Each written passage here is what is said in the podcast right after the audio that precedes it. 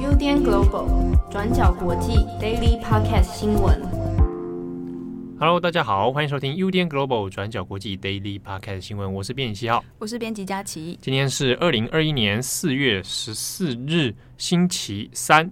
刚刚我还在跟佳琪聊说，这个礼拜的时间感感觉很奇怪，很错乱，一直觉得这两天已经……这个这个好像有一些科学方面的研究了，是表示我们过劳吗？不是，不是，我不确定，但就是时间感上的那个体感时间错乱。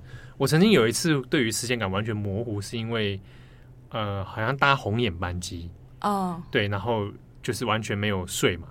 那中间过程里面，我开始对于那个白天黑夜的那个时间感连续感有点呃丧失。嗯，那一瞬间开始思考所谓的时间到底是什么，很哲学的思考。对，是 好的。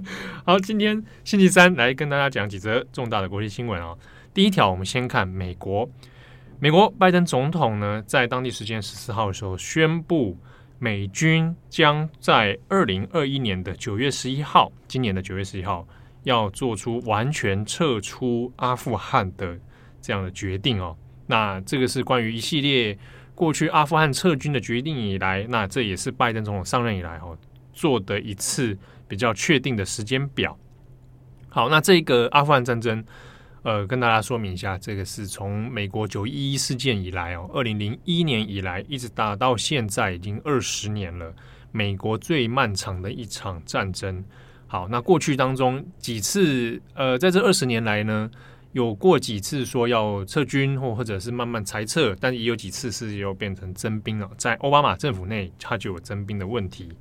好，那在川普的时候呢，二零二零年，如果大家还有印象的话，其实我们去年也有在中央国际做过相关的新闻报道哦，就是说原本有达成协议要来撤军嘛，当然也是有引发一些那个时间上面的争议，还有说到底撤军是不是一个好的决定哦。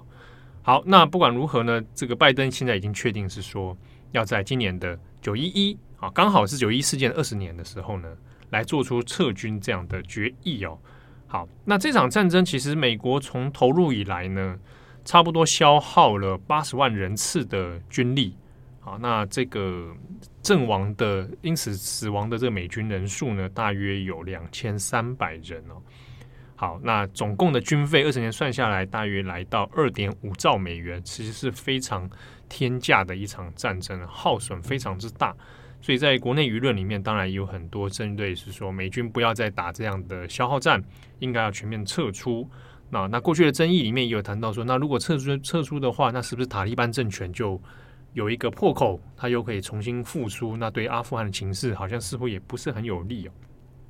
好，那这个新闻呢，其实，在台湾时间的昨天晚上的时候，其实这个各大的呃外媒就做了很多的快讯 breaking 的 news 报道哦。那包含像华盛顿邮报、包含路透社都有第一时间掌握了相关的消息。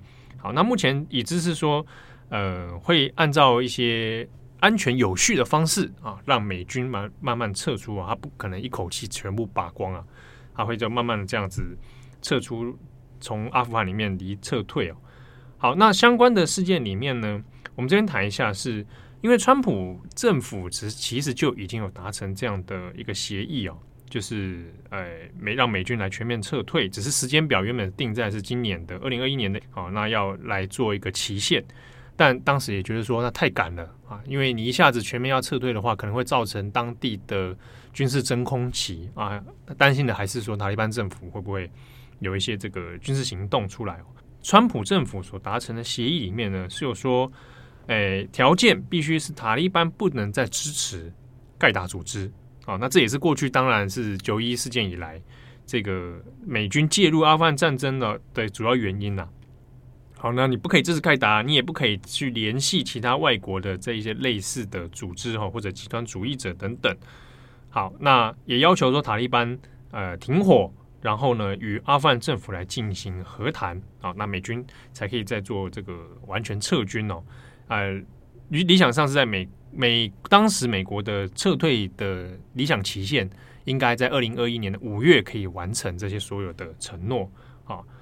好，可是呢，这时间以来，其实塔利班就美军的看法是，塔利班其实也并没有很真的在履行这一些协议啦，哦，比如说要和谈呐、啊，哦，比如说不要再进行相关的军事袭击啊等等。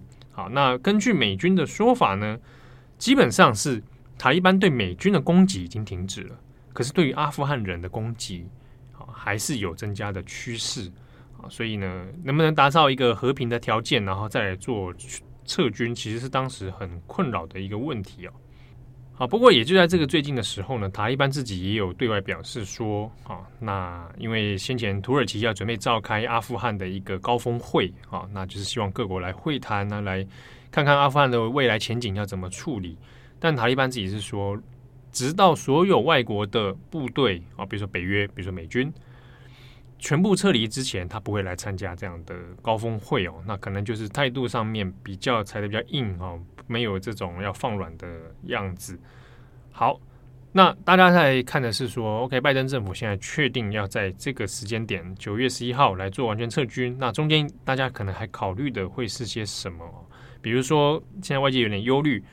呃，像是如果美军离开的话，那如果也切断了对阿富汗的相关财政啊、相关的资源啊，那担心是阿富汗会不会因此又回到这个塔利班政权时期的这样的状态哦？那尤其万一出现一个真空期的话，塔利班如果再度崛起，掌握了阿富汗，那会不会反而让情势更加的恶化？比如说，大家很关心的是人权问题，像在当地，呃，这二十年来妇女。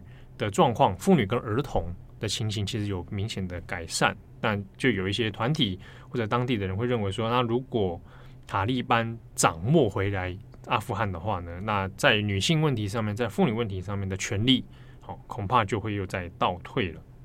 好，接下来第二则新闻是关于长赐号遭到扣押的消息。在三月二十九号脱困的这个长次轮，还有它船上的这整船货物，在最近呢都已经遭到了这个苏伊士运河管理局的扣押。那原因呢是埃及法院就宣布说，长赐号的船东就是这个日本的正荣汽船公司，必须要向埃及政府赔偿九亿美元的这个赔偿金。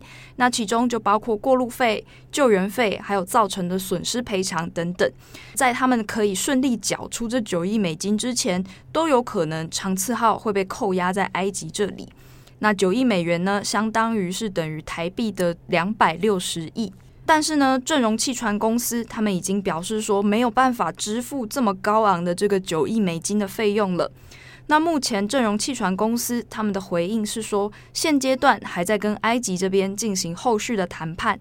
那可是呢，最后真正具体的赔偿金额是还不确定的。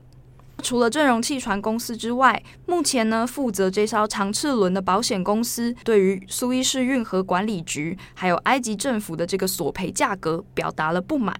他们呢，认为运河管理局并没有详细的提出这所谓的九亿美元到底是怎么算出来的，其中呢，包括三亿美元的打捞费用，还有三亿美元的名誉赔偿损失等等。那但是其他的部分是怎么算出来的，他们并没有一个详细的解释。而且根据伦敦的一家金融分析公司叫做 Refinitiv 计算的结果是说，长赐号在卡住的那六天，只有让埃及政府损失了九千五百万美元的过路费。所以呢，目前他们觉得现在开到九亿美金是没有办法可以接受的价格。而且呢，更重要的事情是，到底长赐号为什么会偏离航道，导致搁浅？因为你要知道他们搁浅的原因，你才能够去厘清整个责任归属，还有赔偿的对象等等。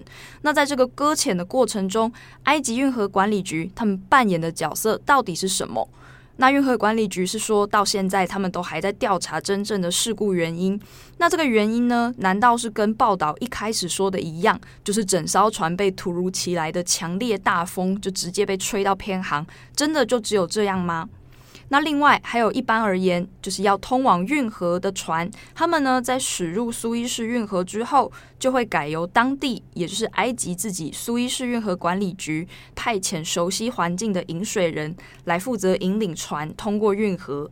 那在事故发生的过程中，运河管理局他们的引水人自己有没有相关的责任要负，还是呢完全都是由船东跟船长自己来承担整个责任呢？目前苏伊士运河管理局都还没有给出明确的答案。那总而言之呢，这个赔偿的事件看起来还会再吵一阵子才会有结果。好，下一则我们再来更新我们昨天讲过的日本啊东电的核岛第一福电厂的处理水排放到海洋这个决定，它有些相关后续舆论的讨论哦。那可能大家也看到了，后来在昨天这个决定释出之后呢，那相关的国际议论也越来越多。那除了我们昨天讲到的，像南韩啊、美国有发表意见之外，那中国后来也有跟进，就是呃大家都也知道中国的。意思就是说，呃，强烈反对啊，认为说排放把这个处理水排放到海洋是很不负责任的行为。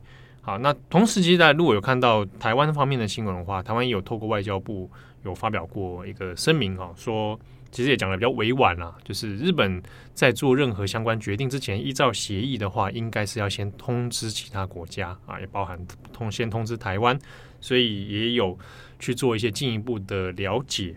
好。那这个事情后来在日本的舆论方面，当然其实还是围绕在昨天有特别提到的关于渔业的风评被害问题。好，那相关的媒体其实也做了一些民调哦。那朝日新闻这边，我们用一下朝日新闻的调查，因为它的调查里面有其实蛮有趣的，针对一般民众跟针对自民党支持者，那针对这个案件呢来做，你是赞成还是反对？好，那 Asahi 的调查里面呢，认为说，你认为政府把这个处理水排放到海洋，你是赞成或者反对？赞成的人赞赞成的人呢是百分之三十二，好，反对的人是百分之五十五，好，所以超过半数的啊，但看起来是蛮有一个蛮明显的民意现象了哈。好，那之中你如果对于呃风评被害的忧虑是否会有不安啊？你？那之中调查里面有八成以上是感到不安的啊，所以这个在舆论方面的这风向看起来是蛮明显。那针对自民党的支持者们所做的调查里面，那也重复了这个问题哦。好，就问说，那你是赞成还是反对？赞成是占四十一，百分之四十一。那反对呢是占百分之四十七。好，其实算是蛮蛮焦灼的了哈。那但是你也看得出来。呃，就数字上来说，反对多一点点啊。但是如果你以自民党自己支持者来说，恐怕在这个议题上面，他也是蛮两难的。那所以，如果就自民党，如果他要考虑支持者的看法的话，的确好像是有一点瞻前顾后啊，动辄得咎的这种感觉。好，那现在在后续的讨论里面，当然也有人说到啊，那如果大家不要排放到海里，那应该要怎么办啊？所以，因为有很多的国际团体也有。提出质疑嘛，就是啊，不要排到海里啊。那当然，一个方式是说，你就限地还要继续储存，但是储存量有限的话，那是不是再多储存到其他的地方去哦？那这就是其他的问题。还有人说，那除了排放到海水，难道没有别的方式可以让它释出吗？好，那有一种方式是变变成水蒸气，但是水蒸气这一个做法呢，根据日本自己方面的研究是认为说，它要做后续的监测比较困难。排放到海水的话，它有一些可以依照洋流做预测，比如说它的流向，然后它它的一些后续影响等等。那他们认为说，在技术上面要做水蒸气，如果排放到大气之中的话，好像比较难监测到后续的状况哦。所以水蒸气这个做法是没有，暂时是没有考虑的。好，那渔业方面呢，也是连同，其实，在一些日本的新闻里面，也开始针针对包含到渔业业者，哈，地方的业者。都有做一些访问啊，那其实当然绝大多数还是以负面的这个看法比较多。那其中有一些人其实也讲得很明白，认为说政府食言了啊，就是说你过去一直在跟这个渔业联盟就是有点打哈哈，好又不说清楚，然后一直说我们会再研议，然后会在推迟，结果你现在就做了这样的决定。那有这个渔业者就是认为说，其实并没有尽到好好跟地方说明的责任。那现在让地方去承担这个风评被害的问题。那之中有人会问说，那现在东电跟政府也说，那如果你真的有因为风评被害而损失的话，那我们会提供你赔偿。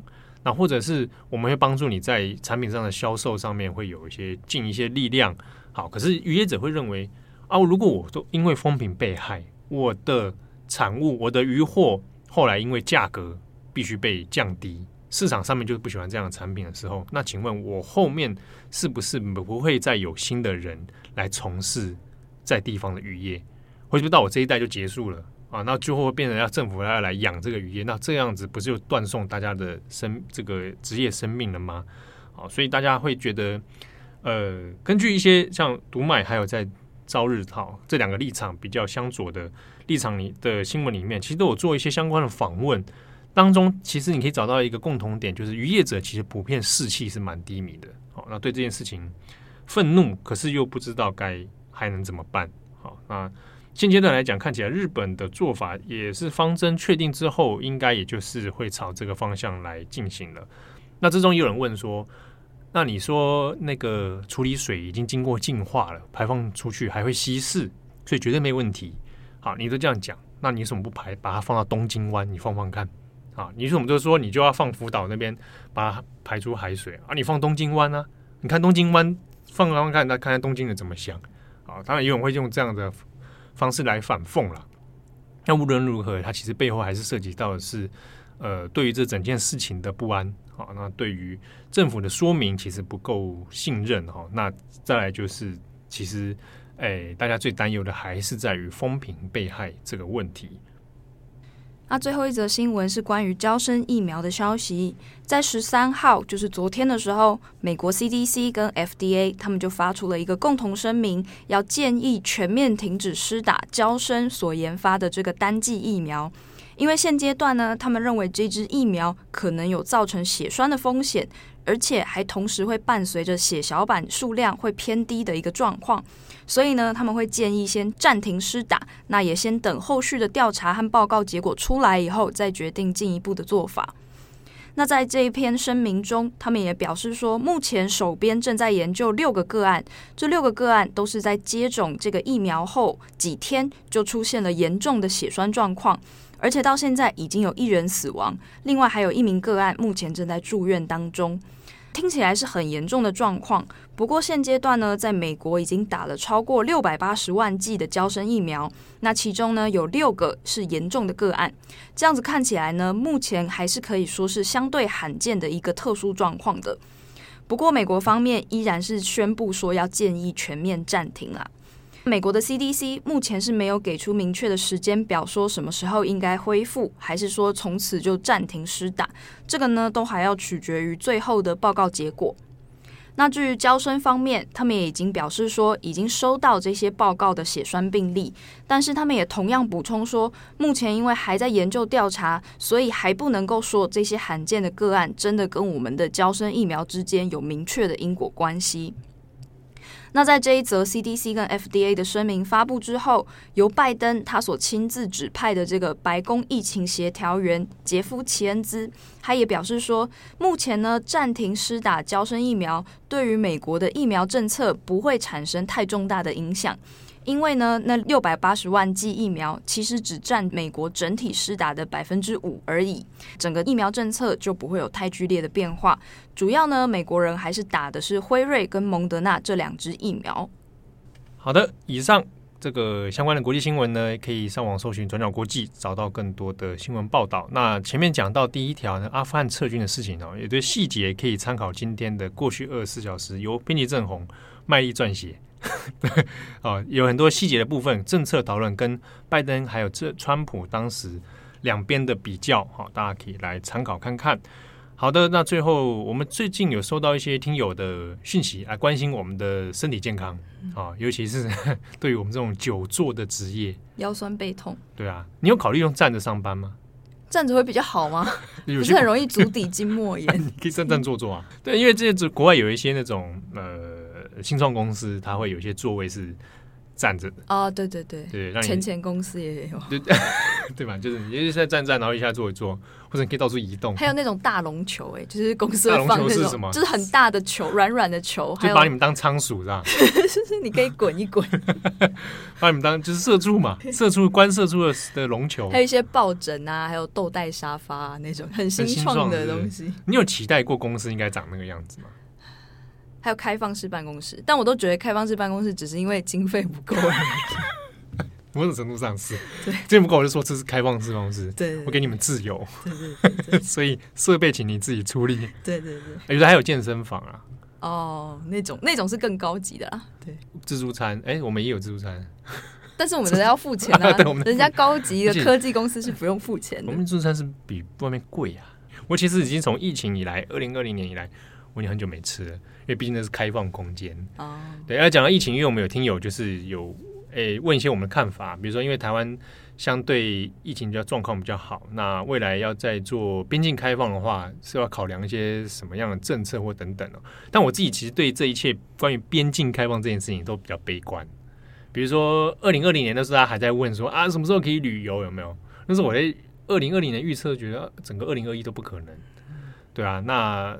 现在来看，我们现在已经二零二一已经四月了嘛。嗯，我想应该还是不可能。有人会期待可能下半年，而且应该有可能会是国对国，就像啊、呃，上次泡泡旅，对对对，会有几个国家可能会先开放。真的啊？如果现在开放说，呃，中国跟台湾呢，你要去吗？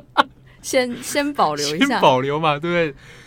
我才不要。但可能会有一些其他疫情比较稳定，比方说纽澳或者是什么国家，可能会陆续。慢慢对，就变成点对点的方式嘛，对不，对。那我自己还是会觉得比较完全要恢复到正常，那还我我觉得还早了，嗯，恐怕二零二一这我是不可能的。二零二二有没有机会？